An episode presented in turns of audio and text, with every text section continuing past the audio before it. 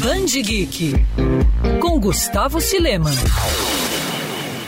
Considerado o Oscar dos quadrinhos, o Eisner Awards anunciou os vencedores da edição deste ano. Publicada pela Image Comics, Bitter Root desbancou séries como Demolidor, Sonhar e o Imortal Hulk e venceu a principal categoria da premiação, o de melhor série contínua. 4 artistas brasileiros foram indicados: Davi Vinoli, Bilk Zevli, Joey Bennett e Rui José, mas infelizmente nenhum deles levou o tradicional troféu para casa esse ano. Mariko Tamaki, de Arlequina Quebrando Vidraças, foi eleita como melhor roteirista, enquanto Rosemary Valero O'Connell, de Laura Jean Keeps Breaking Up With Me, faturou a categoria de melhor artista. Realizado desde 1988, o prêmio homenageia o roteirista Will Eisner. O anúncio dos vencedores aconteceu na semana passada, durante a San Diego Comic-Con, que por conta da pandemia da Covid-19 aconteceu de forma virtual esse ano.